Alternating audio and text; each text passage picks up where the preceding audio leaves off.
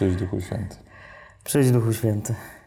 Marcinie, szczęść Boże. Szczęść Boże. Bardzo się cieszę, że mogę z Tobą pogadać dzisiaj. Trzeci dzień jesteśmy, więc już trochę gadamy, ale pierwszy raz się tak ujawniamy. No, tak pierwszy raz gadamy tak, e, na kanale.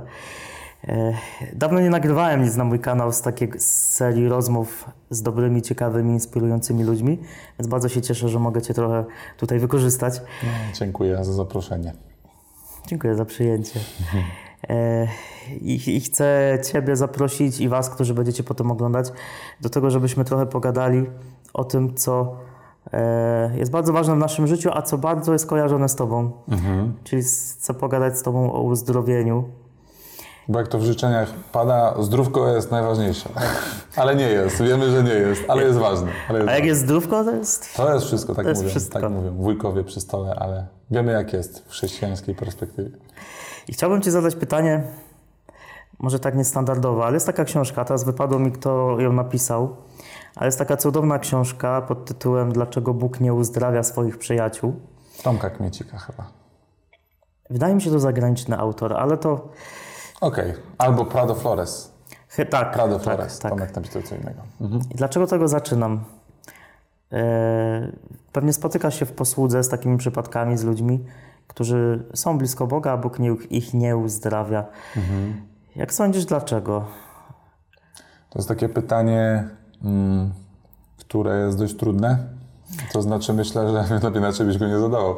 Ale mm, to, to kiedyś ojciec Tardif, taki no, wielki Boży człowiek, niezwykle pokorny i skromny, ale wielki w takich bożych standardach, powiedział, że to będzie pierwsza rzecz, o którą zapyta Pana Jezusa, kiedy się tam z nim spotka po śmierci.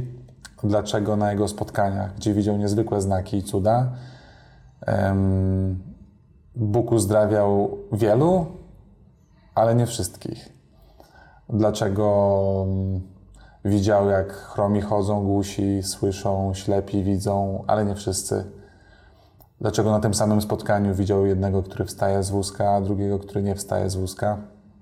No i to są pytania, które są trudne, myślę, do odpowiedzenia dla nas. E, No i dla mnie też pod kątem osoby, która gdzieś jest ym, głoszącym, ewangel- ewangelizującym i, i też doświadczającym tego, że Bóg uzdrawia, czego też tutaj doświadczamy na tych rekolekcjach w Poznaniu. Em, To też jest wyzwanie, żeby zmierzyć się z taką presją, z którą, z którą ja się też mierzę często, bo, bo ludzie przychodzą, żeby słuchać słowa, ale też żeby znaleźć właśnie uzdrowienie, jak w Ewangelii czytamy, do Jezusa też po to przychodzili. E, I czasami się muszę zmierzyć z taką presją oczekiwań ludzi. Bo e, no bywa tak, nie? że piszą ludzie niektórzy i mówią, a dlaczego ja nie zostałem uzdrowiony? No i musisz się z tym zmierzyć, nie? W sensie z jednej strony jesteś świadkiem tego, że Bóg to robi, z drugiej strony mówisz ludziom, że Bóg to robi, a nie ty. Em, No ale jednak to tam, gdzie ty jeździsz i głosisz, to rzeczy się dzieją. Więc ja wiem, że w jakimś stopniu e, no, niosę tą, tą, ten dar, czy niosę to, co Pan Bóg nam dał w Kościele, żebyśmy, żebyśmy głosili i żeby to nie były tylko słowa, ale żeby te słowa były potwierdzone mocą.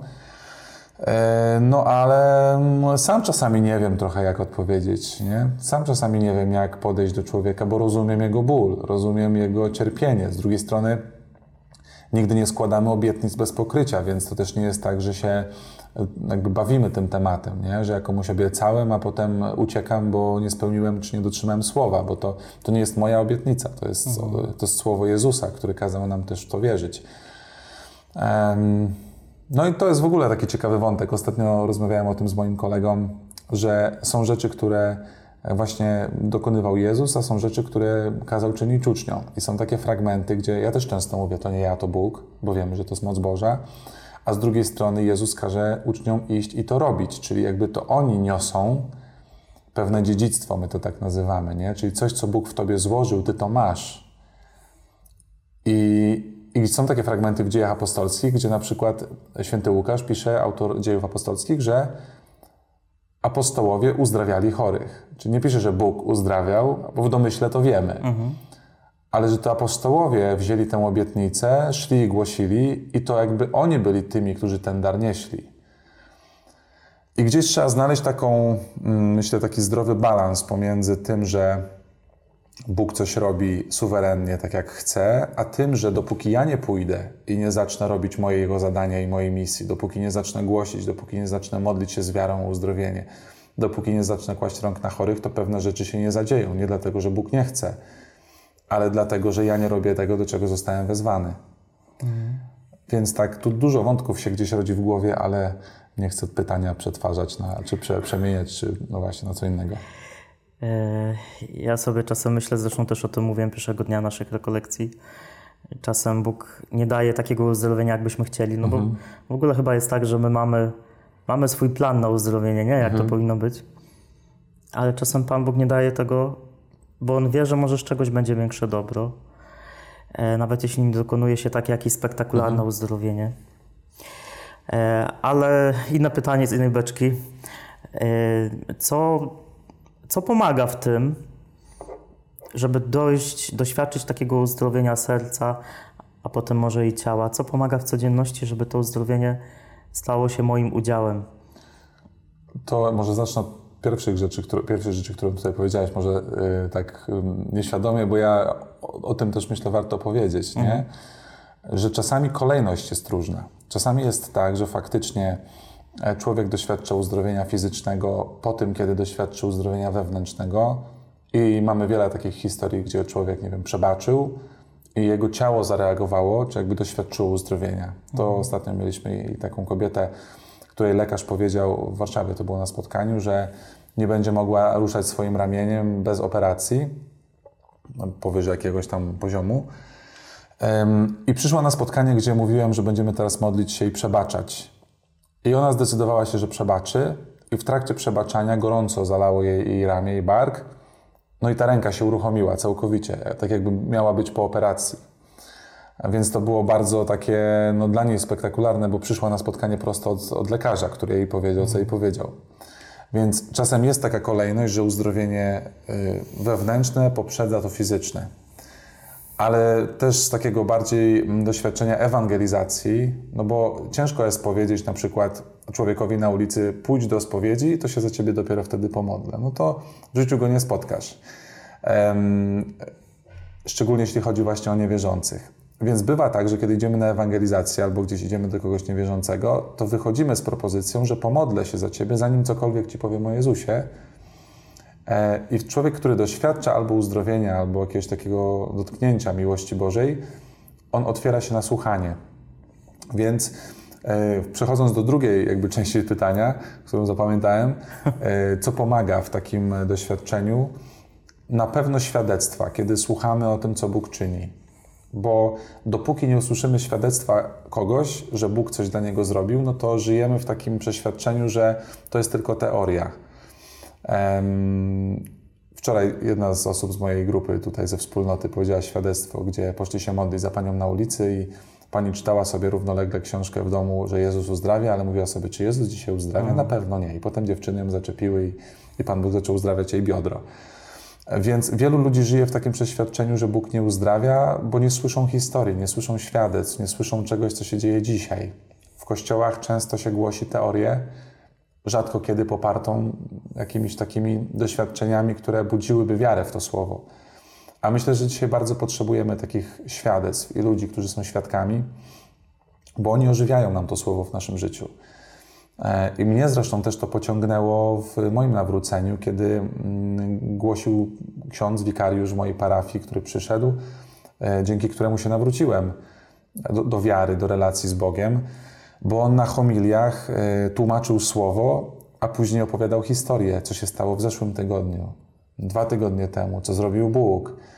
No i to konfrontuje serce, nie? Bo ty sobie zadajesz pytanie, no to jeśli Bóg żyje, to gdzie On jest, żyje w moim życiu? Jak On działa w moim życiu?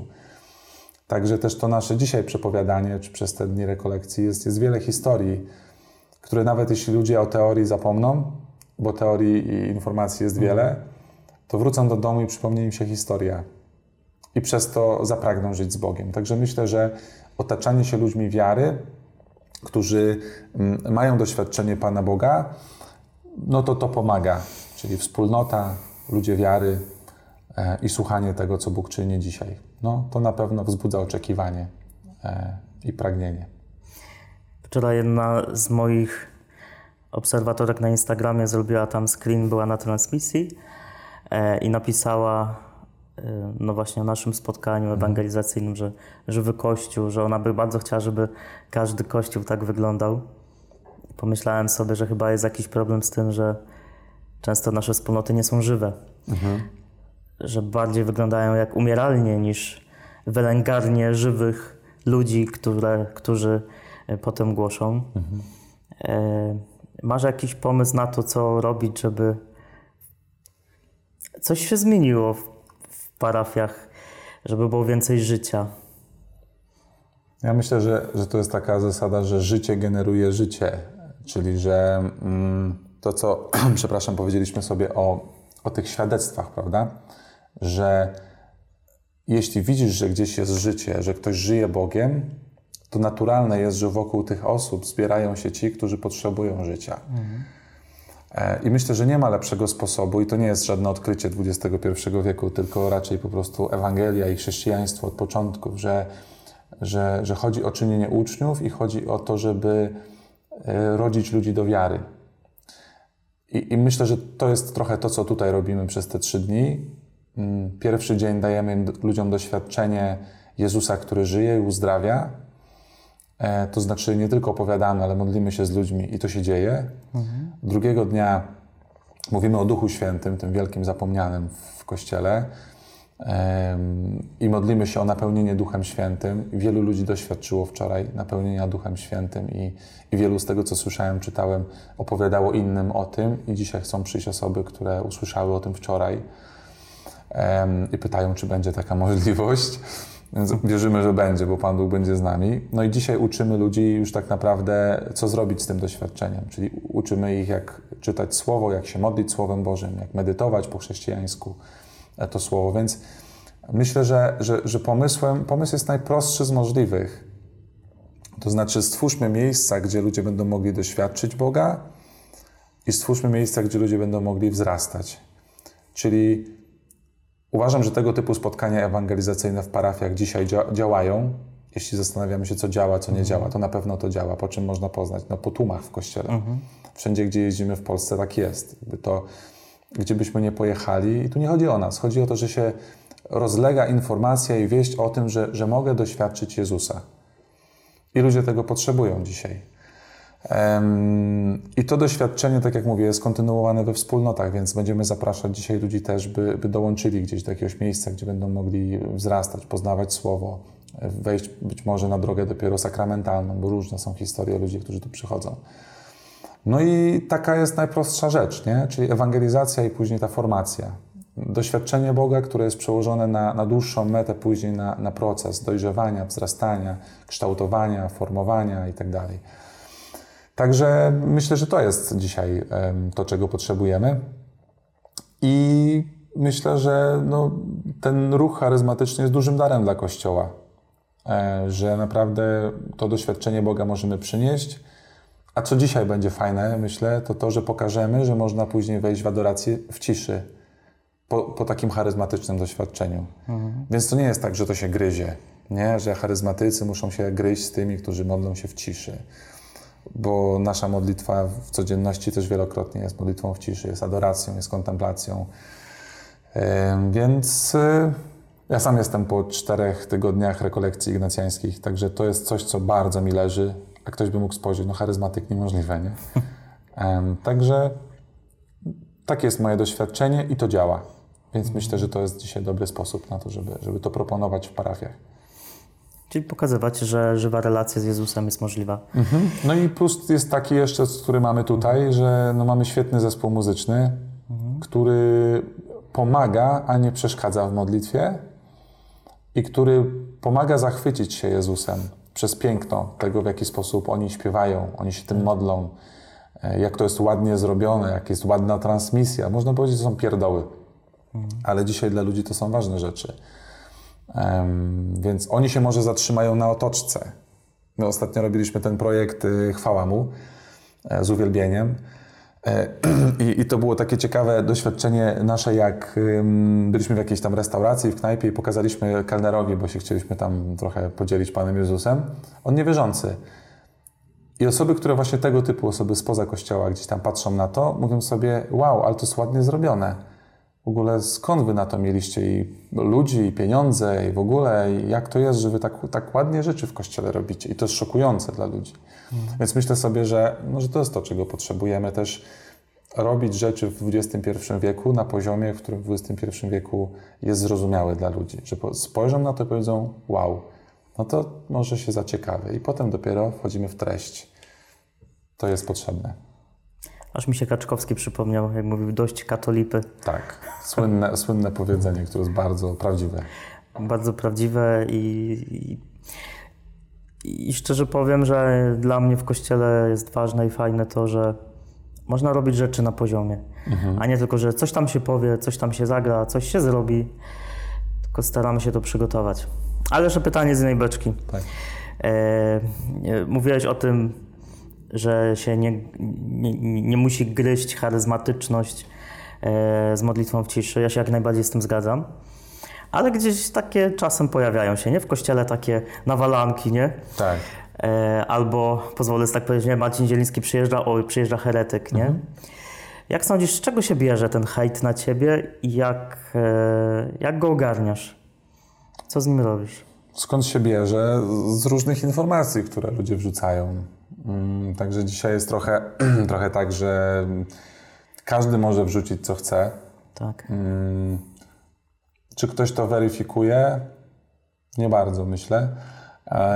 Więc y, no tak to jest, jak się stajesz osobą trochę bardziej znaną, publiczną, no to że, to, że zaczyna się o tobie mówić różne rzeczy i te dobre.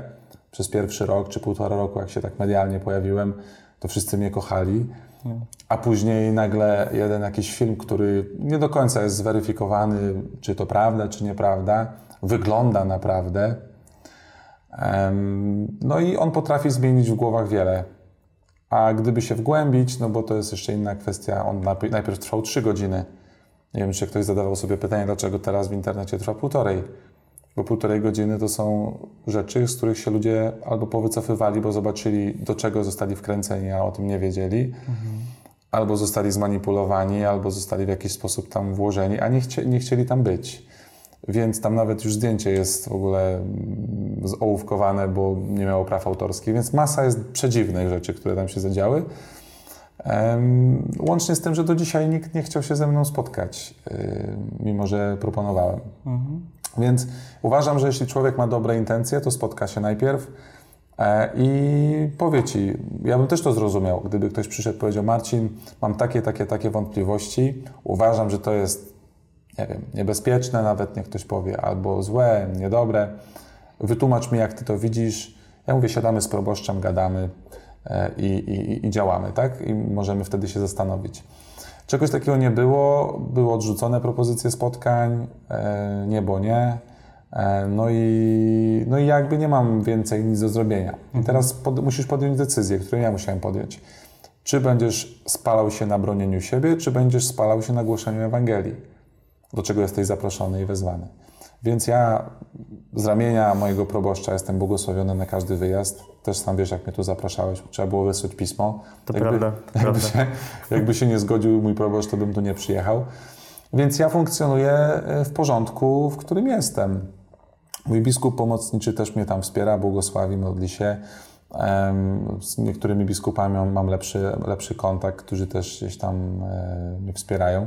Także w kościele mam swoje miejsce i nie jestem samozwańcem, więc to jest jakby rzecz, która, to co powiedziałem, formacja ignacjańska, no to są bardzo osadzone mhm. w kościele rzeczy. Więc to tak na, na, to pytanie, nie? Skąd się te rzeczy biorą? Ktoś coś wrzuca i to mnie smuci, że ludzie dzisiaj wierzący, którzy są w social mediach, w różnych miejscach, naprawdę według mnie nie myślą. Jakby nie ma krytycznego myślenia i nie ma. Nikt ich nie nauczył, i to jest może trochę pstryczek do kaznodziejów. Nikt tych ludzi nie uczy rozeznawać. Nie? Często, kiedy się pyta, a czemu tak wierzysz? e, no to nie ma, że Kościół tak uczy, dokumenty tak mówią, Biblia tak Słowo Boże mówi, tylko ksiądz X, ksiądz Y tak Tak powiedział. powiedział. A mówię, czytasz Biblię, czytasz katechizm? Nie, nie, nie. I się spotykam z takimi osobami, więc, więc to są takie problemy, które ja, ja zauważam, nie? A pytanie jeszcze było, o, bo było, jak to się stało, że mówią, a co, jak sobie z tym Jak radzę? sobie z tym radzisz?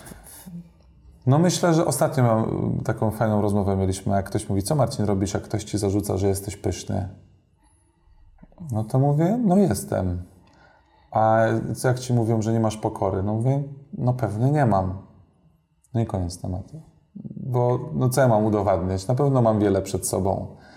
I kiedyś z ojcem Johnem miałem taką sytuację, Basza Borom, jak po stadionie pojechałem do niego i się tam jakiś pierwszy hejt zaczął na mnie po jakimś czasie. I mówię mu tam, ojcze, no bo to tak, no tak zaczęli mówić na mnie ludzie, że tu jestem taki, taki, pyszny i coś tam i tego. Bo Ojciec John to jest też mistrz świata i, i on mówi, no i co? No pewnie jesteś. Nie? Mówi, kto w twoim wieku stał na Narodowym i gadał do 35-40 tysięcy ludzi? Więc na pewno masz w sobie pychę w tym, co, po tym, co się stało. Mówi, ale to ja mam, każdy ma i to jakby oswojmy się z tym, nie? Że, że, że to jest bardzo ludzkie i z tym trzeba walczyć, do końca życia będziemy nad tym pracować. Także myślę, że pomaga to, że no właśnie, że jest trochę hejtu, że mam proboszcza, który też jak trzeba to coś powie. Mam znajomych, bliskich, którzy znają moje życie i pozwoliłem im mówić krytyczne rzeczy do mojego życia z najbliższego otoczenia, jak im się coś nie podoba, widzą, że się nie modlę, widzą, że odpuszczam sobie, widzą, że moralnie gdzieś tam może powinienem się lepiej gdzieś zachować albo zwrócić uwagę na coś, na co nie zwróciłem uwagi. Mam takich ludzi wokół siebie i to jest dla mnie gwarancja bezpieczeństwa, nie? To jest dla mnie gwarancja, że, że nie odjadę, mam nadzieję. Bo jakbym został sam z ludźmi, którzy biją mi brawo, no to uważam, że dzisiaj niektórzy, którzy mają problem z posłuszeństwem Kościołowi, na tym polegli. Mieli wokół ludzi, którzy tylko bili im brawo, a nie mieli tych, którzy byli w stanie jako prawdziwi przyjaciele powiedzieć odjeżdżasz, nie? Jakby zastanów się, źle robisz. I, I takich przyjaciół potrzebujemy jako ludzie w posłudze. Więc myślę, że radzę sobie całkiem z tym nieźle. Bóg mi daje dużo więcej niż yy, błogosławieństwa, niż hejtu, które dostaję, więc naprawdę nie mam na co narzekać i, no i uważam, że, że, że jest, to, jest to dobre doświadczenie finalnie. Troszkę wybiegłeś jedno z moich pytań. E, Charyzmatycy tak mają, że wiesz, odpowiadają zanim ktoś ich zapyta. Duch Święty. Żartuję. Ale coś, co ja też często mówię ludziom, którzy mi mówią, o jak ja mogę zapraszać Marcina, nie? To ja mówię, że to jest człowiek, który ma swoje przewary jak każdy, ale nie widzę, żeby był nieposłuszny Kościołowi. I, I to jest jakiś problem dzisiaj w Kościele, że jest wielu takich często samozwańczych mm, proroków, e, których znamy też osobiście, no nie powiemy z imienia nazwiska, żeby potem nie było hejtu, ale e, jest bardzo ważne, żeby patrzeć na owoce, jak, jakie przynosi posługa danej osoby, która jest liderem w kościele. Jak pojawia się nieposłuszeństwo, rozłam, to chyba trzeba zacząć uważać. No na pewno, tylko że to jest też trudne zadanie, bo, bo czasami pierwsze owoce są dobre, albo czasami pierwsze owoce, które za jakiś czas okaże się, że mogą być nie do końca dobre, no, te początki bywają różne, nie? To jest trochę tak jak, to jest ciekawa historia z, ze Starego Testamentu, kiedy Mojżesz ma wyprowadzić Izraela z Egiptu i Bóg mu mówi idź do Faraona, czyli dostaje proste słowo takie bezpośrednie od Boga, idź do Faraona i powiedz, że mam ich wyprowadzić. I wtedy Mojżesz to mówi, Faraon się wkurza i ludzie, których miał wyprowadzić na wolność, mają dwa razy gorzej. I ktoś by powiedział, no owoce są złe. Nie? I dopiero w dłuższym rozrachunku te owoce były dobre, więc myślę, że to jest w ogóle mm, test na, na, na to, jakim drzewem jesteśmy. To jest ta próba czasu. Nie? Że to lata pokazują tak naprawdę e, gdzie się to wszystko kończy. No i bywa tak, że się dobrze zaczyna. Święty Paweł mówi, że można zacząć w duchu, skończyć w ciele. Czyli zacząć w doświadczeniu Boga, zacząć w bliskości Boga, zacząć dobrze, a później nie wiadomo, gdzie skręcić. Więc to jest ciągły proces rozeznawania, ale to, co powiedziałeś, nie? że to jest ciągły proces bycia w posłuszeństwie. Że czasem, kiedy przychodzi w najgorszym dla nas momencie, wydawałoby się taki, taka próba posłuszeństwa, że ty wiesz, że to jest wbrew tobie, ale idziesz w tym posłuszeństwie, to za rogiem jest wywyższenie, którego po prostu byś się sam nie spodziewał. No ale nie wszyscy do, dochodzą do tego miejsca. Mm, no ale to wtedy pokazuje, że gdzieś popełniliśmy błąd, że gdzieś skręciliśmy w złą drogę i, no i że potrzebujemy też takiego nawrócenia. I na szczęście nawracać się możemy ciągle. Tak, to jest dla nas nadzieja. Ja bym jeszcze o wiele rzeczy mógł Cię pytać, ale pozwolę sobie tutaj e, zakończyć, e, żeby nie męczyć też naszych słuchaczy, ale i siebie. E, dzięki za tę rozmowę. No i co, tam się czasem pomódl za, za mnie i za tych ludzi. I wzajemnie. A oczywiście. No, będziemy na pewno, także kiedyś się jeszcze na pewno zobaczymy, więc będziemy, A będziemy pewno. może drugi odcinek zrobimy. Zrobimy. Zrobimy. No. Dzięki Marcin, życzę Ci siły i tego, żebyś mężnie walczył o to, co ważne. Niech Cię Pan- Amen. Amen. Dzięki. No i zapraszamy oczywiście na kanał Marcina, na jego media. I do księdza Krzyśka oczywiście też, bo warto. Właśnie miał to powiedzieć, także o to chodziło. Dziękuję. Amen. Dzięki Marcin. Dzięki.